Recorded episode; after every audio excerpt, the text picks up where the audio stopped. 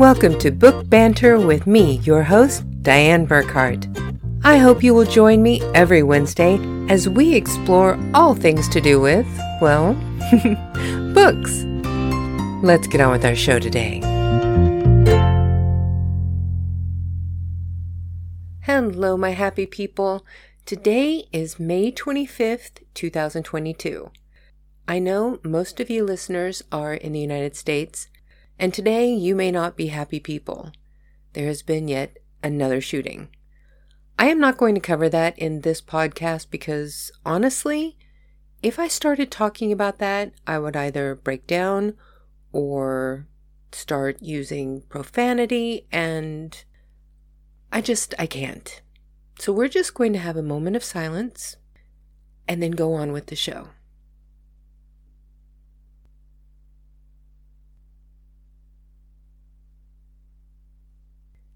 Thank you very much for being here with me today. I have actually got some great book news that I wanted to share with you. I found out last night that a friend of mine who I had sent a message to asking her if she would graciously be a visitor on my podcast, she accepted. I am so happy about this. You are going to love her. Her name is Allie Alvis, and I have known her for eh, probably way too many years than either of us really want to admit to. We met when we were both working for a big bookstore chain in Wichita, Kansas. And I was impressed with this woman from the moment I met her. She has always been such a go getter. I found out she earned a pilot's license when she was quite young. I think she was in her teens. Then she went on to learn computer programming and was just a total whiz with computers. Then, after learning all these things about computers, she went to the University of Kansas, studied linguistics, then she went on to the University of Edinburgh, where she studied material culture and the history of the book, and then finally went on to the University of Glasgow for information management and digital preservation. After getting this incredible education, she went on to work for the Smithsonian Institution as a reference librarian in their Smithsonian libraries and archive special collections. The books that she got to handle were just amazing. Now she works for Type Punch Matrix as a rare book cataloger. Her history of getting to work with rare book collections is just amazing. She has so much knowledge, and I cannot wait to get her on here so that we can talk about some of the things that she has learned over the years. And besides just being very knowledgeable, she has numerous published works on literature preservation and history. She has a killer sense of style and a great sense of humor. You will not want to miss out as I ask her about the dangers of poisonous books, the history of fore edge painting. If you don't know what that is, it's the little scene painting on the edge of book pages. We also need to find out about her love hate relationship with cotton gloves. This is something we need to know about. This is going to be really fascinating, so be sure to watch my social media and check out the dates for when her interview is going to be up. And I'm sure we're going to talk so much, I'm going to spread it over a couple of different podcasts. So watch the social media for that information. You will not want to miss her. She is fantastic. I also have put a link to her personal webpage in the description of this podcast. So if you want to go and check her out, trust me, you want to do that. go right ahead. The link is there. For now, though, I'm going to stop gushing about my friend Allie coming on the podcast, and we're going to talk about Shakespeare. I have personally been a bookworm from way back when I was a child. My mom and dad got me a subscription to the Disney Book Club, and I spent a lot of time reading. We moved around to several different towns whenever I was in grade school, so I was often the new kid, and it didn't help that I was always exceptionally tall as a child. My mother has told me that I was almost as tall as my teacher in kindergarten.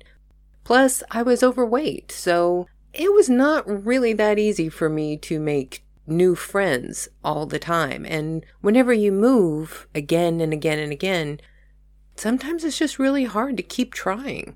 Books were always my constant companions, though.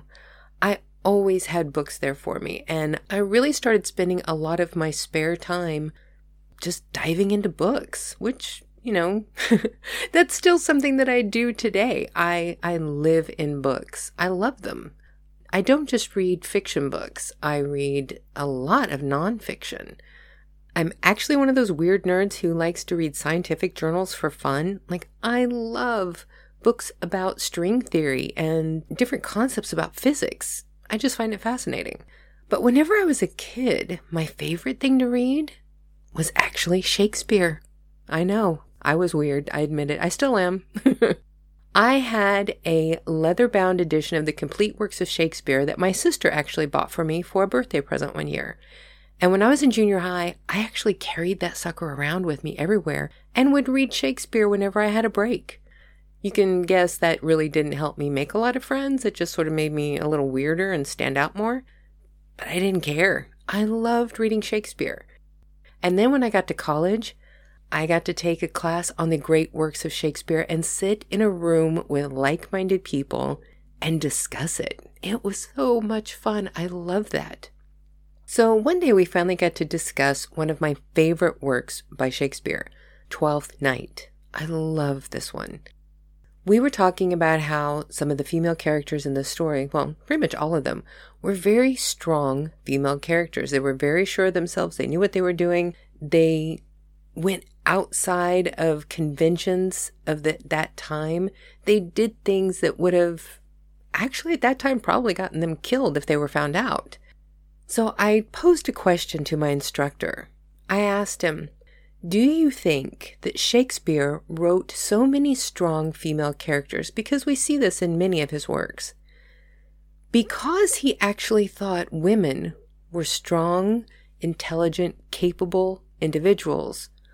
Or did he write them that way because at that time in the theater, only men were allowed to be actors, and he knew that men would be playing these female parts. So he was writing them as men being in these characters. He wrote them strong and capable because he was actually writing them as venues for male actors. And my teacher actually looked at me and he was like, No one has ever asked me that question before. And we talked about it. And there was also some mention of there are rumors and speculation that Shakespeare didn't actually write these plays, that he was a front for another writer who is actually a woman. And I think that would be very fascinating because if that was true, did the woman write these roles this way because she wanted people to see women this way? I mean, these concepts are just things that I find really fascinating.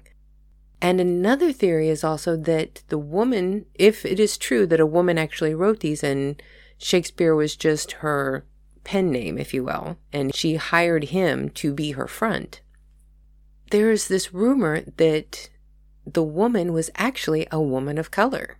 Not only would she have had to have hidden the fact that she was a woman writing these plays, but she was also a woman of color. And when you think about it, that also makes some of his other works even more interesting. If you look at Othello, the characters in that piece, there's a whole different perspective that you can read them from if you consider that it wasn't Shakespeare writing them. I mean, these theories are all very fascinating and it makes for great intellectual discourse. And I would hope that this actually makes you think a little bit more about Shakespeare and makes you want to go back and read his work. If you've never done it before, you really should read some of them. These plays are actually quite interesting. And given the time period that they were written and performed, a lot of the ideas that are in these plays are quite revolutionary. I mean, we read them now and it's no big deal. Like, yes, there was a woman dressing up pretending to be a guy so that she could go about town by herself without being bothered. And it's, it's not that big of a deal whenever we think about it in our terms. But when you think about it as ideas that were being presented at that point in time, they were quite shocking. And he actually makes a lot of risque jokes in many of his, his works that would have been not so politically correct at that time. I think there are a lot of pieces that he really took chances with. He or she took chances with in these plays. And I find something new to really love about them every time I read them. So if you haven't ever read any of the pieces by Shakespeare, I would actually suggest Twelfth Night. It's one that is not quite so heavy. It's very fun to read, and it's really a good comedy. There are a lot of good jokes in there. I think for people who read Shakespeare, you're always surprised how many common phrases we use today that actually come from Shakespeare. I think this really just goes to show how literature can have such an impact on society at large. Very fascinating, at least to me it is. There are so many jokes that are in the Twelfth Night that I just absolutely love, but one of the cutest, I think, is um, a scene between Viola and I think you say his name, Fest. I'm not sure, but it's it's a very simple exchange. The first speaking is Viola, the second is Fest, and they go back and forth. Dost thou live by thy music? no, sir, I live by the church. Art thou a churchman? No such matter, sir. I do live by the church, for I do live at my house, and my house is by the church. I mean, I I think these jokes are not like great, you know, belly laughs, but they're very cute and it's a nice little play on words. And he does this throughout many of his works. And that's one of the things that I think just makes reading Shakespeare fun. So I'm kind of wondering now, have I convinced you at all to give Shakespeare a try if you've never done it before? Because I would hope that at least once you would sit down and read one work of Shakespeare if you've never done it. It's worth it. It really is. So, why not give 12th Night a try? I'm going to put a link at the end of my podcast description where I have all the relevant links from the episode to an online version where you can read the 12th Night for free. I mean, it's free, so what have you got to lose but a little time, right? And who knows, you might find something new that you really enjoy. See, and at this point in the podcast, I just want to give a few little updates don't forget, I finally have the entire beta version of the Into the West Saga Serial audiobook available online. You can listen to the entire text of the first novella in the Into the West Saga Serial collection absolutely free. All you have to do is go to my website, burckhardtbooks.com, and click on the members only page. You do have to sign up for this, but it is completely free and you can quit at any time. There are no fees, there are no strings. You can join, listen to the entire audiobook for free, and then quit. That's perfectly fine. But I'm hoping that you will find other things in the members only section that you will enjoy enough to stick around as one of the members. I'm going to be real honest, the members only page is just a marketing setup to help me build my fan base. That's it. That's the whole point of it. So I'm not trying to monetize it. I never have any plans to monetize it. I'm just trying to find a group of people who enjoy my work and keep them all collected together in a convenient place so that I can share new information as new books and new products become available. That's it. That's the whole point. I'm never going to monetize it. It's always going to be free. You can always quit at any time. But when you join, you get free stuff. So it's not a bad deal. This podcast is going to end up running a little bit shorter than usual, but I got started very late today. First of all, I overslept, and then I was working on paperwork yesterday that I had to get done, and I didn't get a chance to record the podcast on Tuesday like I usually do. So I've had to do all of the recording and editing and everything today to get this ready to go. So I'm kind of in a rush.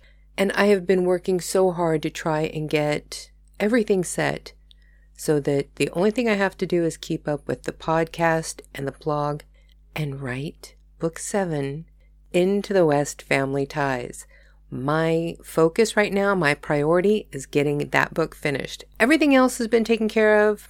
The majority of the redesign on the website is done. The podcast is all set up. I've got the new equipment going. I still need to work on some soundproofing, but that's secondary because the editing equipment takes care of the sound issues. So now I want to focus all of my energy on getting that last book finished so that we can go on and do other things. One of the things that people have suggested, the ones that I've been reaching out to for their opinion, is that the next book actually be something that I talked about with my advisor in college, Les Anderson. If you know anything about my history, you know I went through all of the brain surgeries, and I'm not going to go into that again right now. But my health issues were something that's quite unique and rare, and my advisor told me that that was the story that I should tell. And I've been discussing this with a few people in my life, and they seem to agree that that should be the next thing that I write. I've really been enjoying doing fiction, and I have a lot of fiction ideas that I want to write. But I don't know, maybe it is time to go ahead and do this one. I've been I've been sitting on it for quite a while. In fact, in October of this year, it will be 19 years since my last brain surgery. And that really does just kind of boggle my mind, literally. I do think that it might be kind of fun to try and write this and get it ready to release, but then wait until the 20th anniversary to release that one. So I might try and do the writing now, but then hold it and do that. Or who knows, I might try and shop it and have it professionally published. I don't know. We'll see. But right now, my focus needs to be just on finishing book seven into the West family ties and not jump ahead and worry about what I'm going to do next. I need to finish this first. So that's the focus right now. And next Wednesday, I I don't know if we're going to have Allie in next. We haven't set up the actual interview yet, so we'll have to see when I can get that in. I'll have that information on my social media as soon as it's available. But next week, I will definitely have some reading from Into the West Family Ties that I'm going to be working on furiously this weekend. So I hope you all have a wonderful, wonderful Wednesday. Hug your loved ones, enjoy your time together, and we will see you next time. Go forth and be happy.